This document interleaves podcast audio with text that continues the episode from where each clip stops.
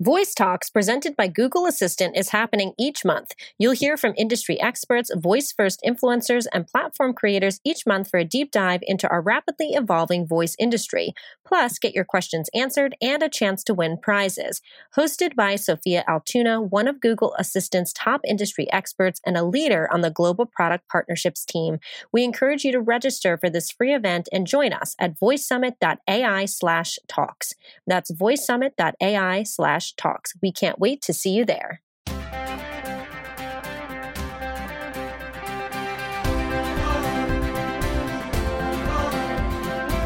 Catherine Prescott went to Harvard and worked in the hedge fund world for a long time. She talks about her journey into voice, why she chose to focus on Amazon Alexa, how she's building a community of consumers wanting to learn more about voice, what trends and questions she's getting from her community about voice, why she's also a lover of smart homes, and some of her favorite Alexa skills right now.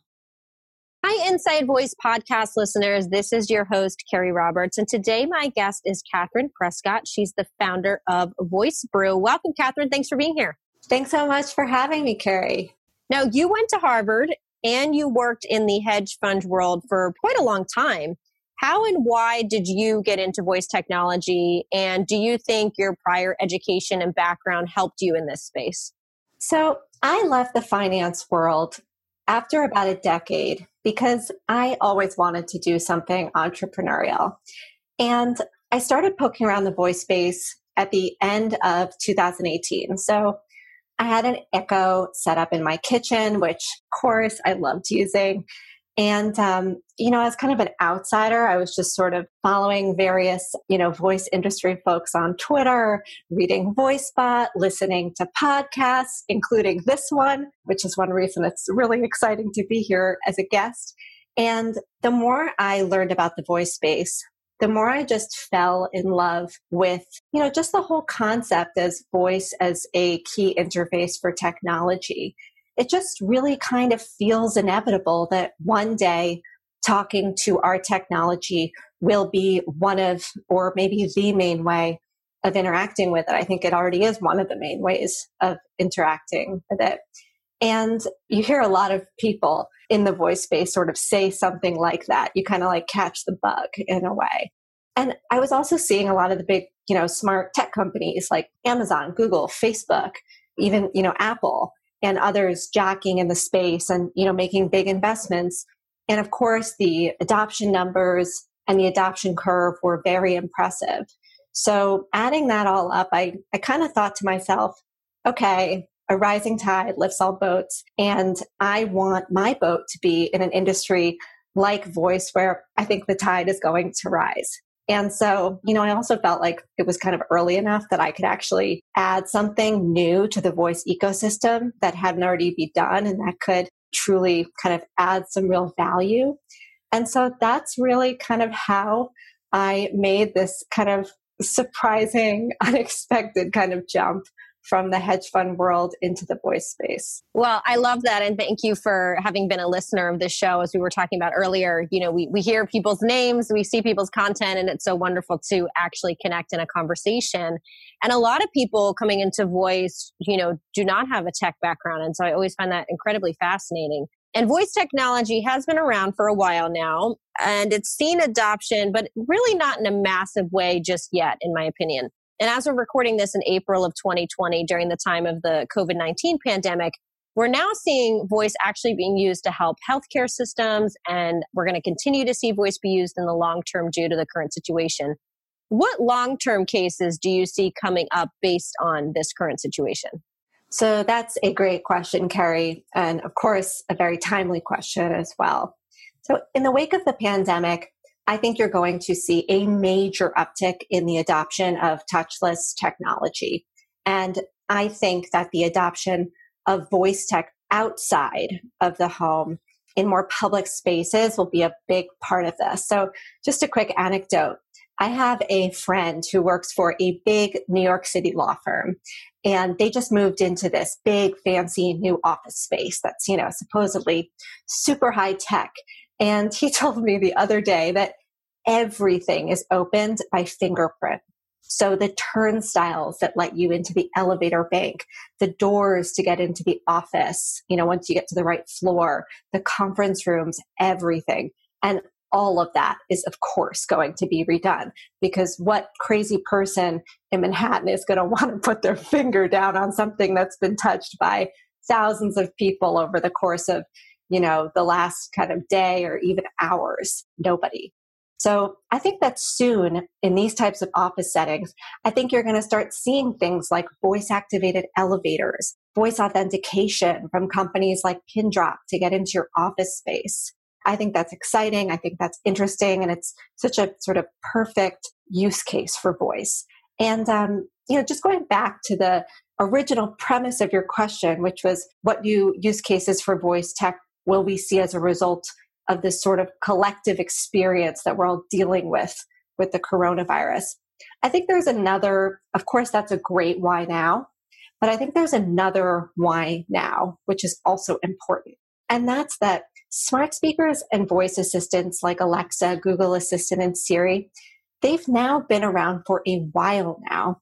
And a lot of people, they're already using their voice assistants. But even for people who don't have voice assistants, or who don't want to use them for you know whatever you know reason the idea of talking to technology of using a voice assistant it's not a foreign concept so voice tech it's now been featured in years of super bowl commercials everybody's probably got at least a friend or a distant cousin with a smart speaker at home and i think that what this means is that maybe introducing a voice activated elevator 10 years ago would have been very confusing. Today, I actually think that the introduction of that would be fairly seamless for people to say, elevator, take me to the ninth floor when they call for the elevator from the lobby. So this is something that I think is just, it will be very interesting to keep our eyes on. I think there's some really good examples. Anyway, we can make things a little bit more efficient and also decrease the spread of germs is of course something everybody would love. Now your company and blog Voice Brew has quite a following. Can you share with us what Voice Brew is and how many subscribers you have to your blog at this time? Absolutely. So, Voice Brew is the newsletter for Alexa enthusiasts. And our mission is simple to help people get more out of Alexa. I launched Voice Brew a little over a year ago, and it scaled to over 45,000 Alexa enthusiast email subscribers since then. We also publish comprehensive guides on voicebrew.com on different features and use cases. So things like routines, setting up smart lights with Alexa, you know, settings that you want to update, and we also have a companion flash briefing for the newsletter. Well, congratulations to you. That 45,000 is nothing to blink an eye at. That's pretty amazing. Are you able to share with us kind of how you were able to grow that following so quickly and in such a large scale? Yeah, I mean, there I have tried, you know, so many different things. I would say what I am the most proud of and the most excited for for the future is just the organic traffic that I've gotten to the various comprehensive guides that are featured on voicebrew.com. So part of my hypothesis with launching VoiceBrew and believing that I would be able to scale it, because of course, you know, it's great if you have a really good product, but if you don't have distribution for the product, in the end, it doesn't really matter. You, we all want to build impactful businesses, and that means having a great product and a great distribution strategy for that product. So when I launched Voice Brew, part of my thinking was that there seemed to me that there was kind of a space to write comprehensive guides and content more broadly for just regular people. So, of course, there are the CNETs of the world who do a really good job, you know, like the Tom's Guides type media outlets who do a fantastic job writing feature guides. But I think that their audiences are a bit more technologically sophisticated. So I'm writing for people who are just not the super techie people who really need things to be laid out extremely clearly. And what's happened is that a number of my posts have become some of the top ranked posts on Google. So, for example, if you search for Alexa routines, VoiceBrew's Alexa routine guide is one of the top search results. And that is a query that a year ago you know, there were some people who were searching for it, but today, tons of people are setting up Alexa routines and searching for that. And so I've been able to sort of go after a bunch of these terms by writing really comprehensive, user friendly content for them. And then I capture people who come to the site. You know, I have a place to sign up for the newsletter. And I guess, you know, it turns out a lot of people want to get more out of Alexa. And so they sign up for the newsletter. Well, again, congratulations to you. And, and to reiterate, which I think is something I know I personally talk about all the time, is you really found a niche, you found a need. You really did your research to say, what does somebody want to know about this? What are they searching for? And then you're providing valuable content. So that takes a lot of hard work. So I do want to recognize that you've really done that and congratulate you. And again, you said about 45,000 subscribers. What are you noticing in terms of stats or feedback from your community, such as what questions they have or what they're using voice for, or maybe where they're frustrated and so forth? So, since the start of, I guess we'll call it quarantine life, about a month ago, I have seen a major surge in subscriber engagement with my emails, which is has been really nice to see. And I think that what's happening is that people all over the country or all over the world are spending more time at home for the first time. And as part of this adjustment, they're forming new habits. And one of those habits is using their voice assistants a lot more because they're at home with their smart speakers and also in new ways. And I think that one of the things that means is that right now there's a real opportunity for all of us in the voice first community to engage more deeply with users. And just to switch to um, the second part of your question you know what are what kind of questions am i getting? It really spans the gamut. Everything from how do i adjust the bass on my echo? I've been helping one subscriber who's extremely frustrated because she can't figure out she's having difficulty figuring out how to use the drop in feature on her echo in order to speak to drop in on her daughter's echo so she can chat with her grandchildren. You know, there are people who have issues with using Alexa music alarms who want to set up extreme weather alerts. You know, there's been all kinds of crazy weather that's been happening around the country in recent weeks. I was emailing today with a subscriber in India who's dying to use the feature that lets you ask Alexa to remember things for you, but it's not available in India yet and he's asking me if there's anything I can do to, you know, help push it along. It's really kind of almost anything you can think of. I'm actually getting so many questions emailed to me and not surprisingly a lot of duplicate questions that I recently launched a Quora style Q&A forum as part of VoiceBrew's website where I recently just in the past week or so started posting and answering questions there so that when I have subscribers that are asking the same question, instead of, you know, emailing everybody, you know, an answer, I can kind of direct them to the relevant posts in the forum. And my goal is that at some point, Voice Brew subscribers will post their questions directly to the forum. And that in addition to me answering the questions, that members of the Voice Brew community and maybe even the voice community more broadly will help to answer some of them if you want to check out week one of the forum, it's located at voicebrew.com slash all hyphen questions.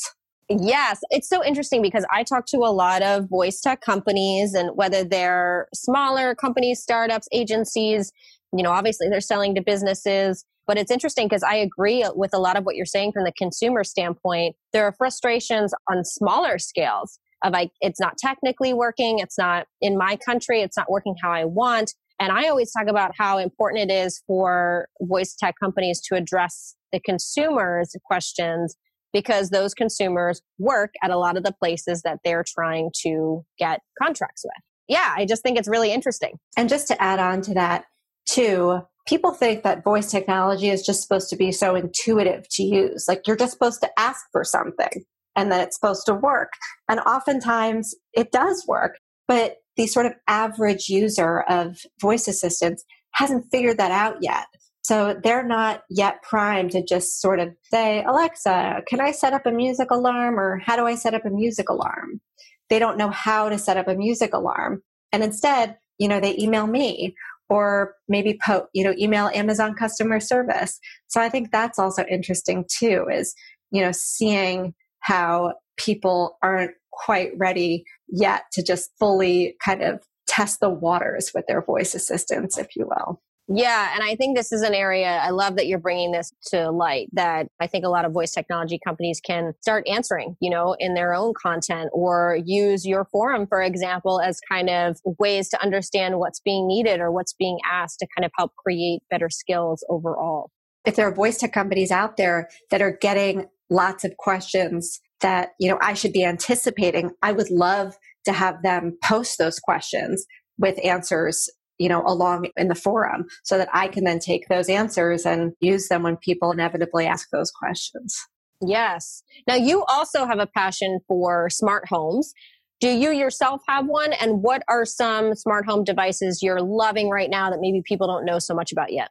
So it's funny, people don't think of it this way, but technically, anybody who has a smart speaker at home, they already have a smart home. You know, that is a smart home device.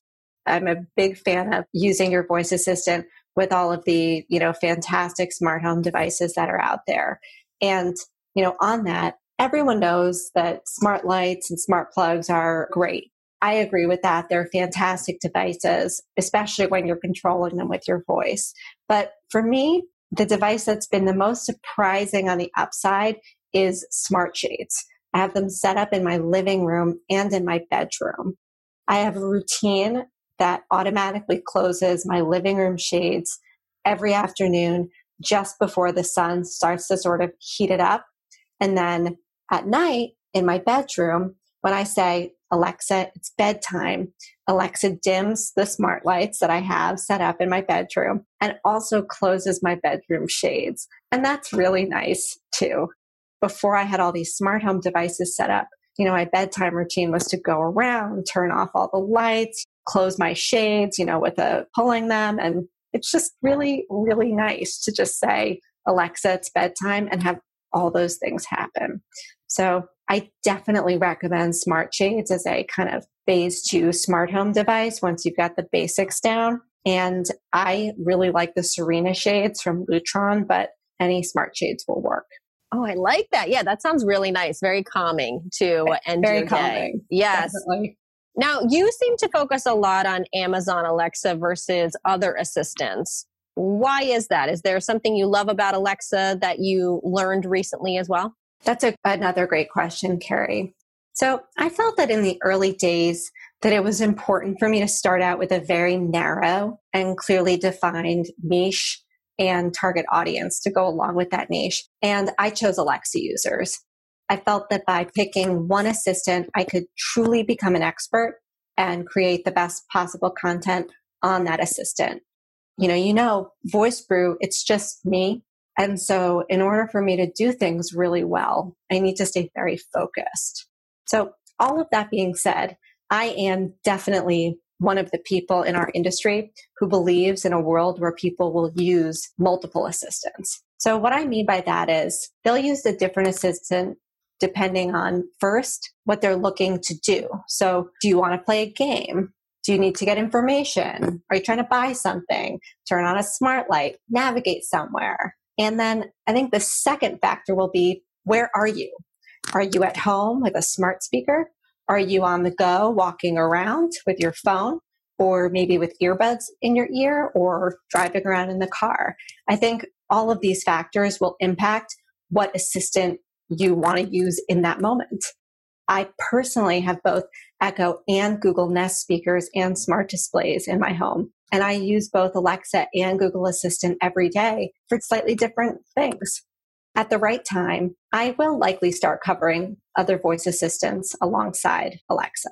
It might be a personal preference for me, but I always love when people go a little more niche and really hone in and clarify one area and do well and then expand. So I think you're doing it really well. I mean, obviously, the numbers, the people that talk about what you do definitely supports that. Are there any tips that you can give to users to make their Alexa experience better since you're in touch with a lot of the consumer side? The best tip that you know many of the people listening to this might not have thought of is something I actually learned from a Voice Brew subscriber. Uh, so, for people who have multiple Echo devices in their homes, one of the biggest issues, and this would happen to me all the time, I would get complaints from subscribers all the time about this happening. It's you say, Alexa, but the wrong device wakes up. So you think you're turning on music on the Echo Show in your living room, but instead it starts playing from the Echo Dot that's in your hallway. So what I did is, thanks to the suggestion from this subscriber, is I changed the wake word on these different devices so they're all different. So my living room Echo Show, the wake word is Alexa. The hallway wake word is computer. The bathroom nearby, the wake word is echo. And so now I can address each speaker with a different wake word so that I can do whatever I want to do on the speaker that I'm trying to do it on. And it's extremely easy to change the wake word. All you have to do is walk up to the device, to the Echo speaker that you want to change the wake word for and just say, Alexa, change the wake word. You'll be prompt to pick a new wake word and you're done. So for people with multiple echoes within earshot of each other, I highly recommend doing this. Yeah, that is a really good tip. Also, if you don't want to keep saying Alexa or you have someone named Alexa in your home, uh, computer or Echo, I'm sure is a much better option too. And I, I'm pretty sure most people that are the average consumer don't know that. So thank you for sharing that kind of easy tip that they can do at home. If people want to connect with you, if they want to learn more about you or Voice Brew, where is the best place to do that? well, if you're an Alexa user, if you're interested in, in learning more about, you know, cool Alexa use cases, sign up for our email newsletter. You can do so at voicebrew.com. That's voice, B-R-E-W dot com. You'll get one awesome Alexa tip delivered to your inbox Monday through Thursday. You can also connect with me on Twitter. My handle is KB Prescott. And you know, find me on LinkedIn, Catherine Prescott. Perfect. Thank you so much, Catherine. And I, again, I congratulate you for really choosing a niche, really focusing in and providing value to your audience. So thank you for being here. Thank you so much, Keri. I really enjoyed our conversation and thanks again for having me. Thank you for listening to the Inside Voice podcast. We greatly appreciate you being a part of our community. And if you enjoyed this episode or you like the podcast, we would love it if you would subscribe, follow, like, share, leave a review of the show. If you have any questions, comments, feedback, people you want to see on the show, things you want to learn, feel free to send us an email at keri at modev.com. That's K E R I at modev.com. And be sure to check us out online at voicesummit.ai. Thank you, and we look forward to chatting with you next week.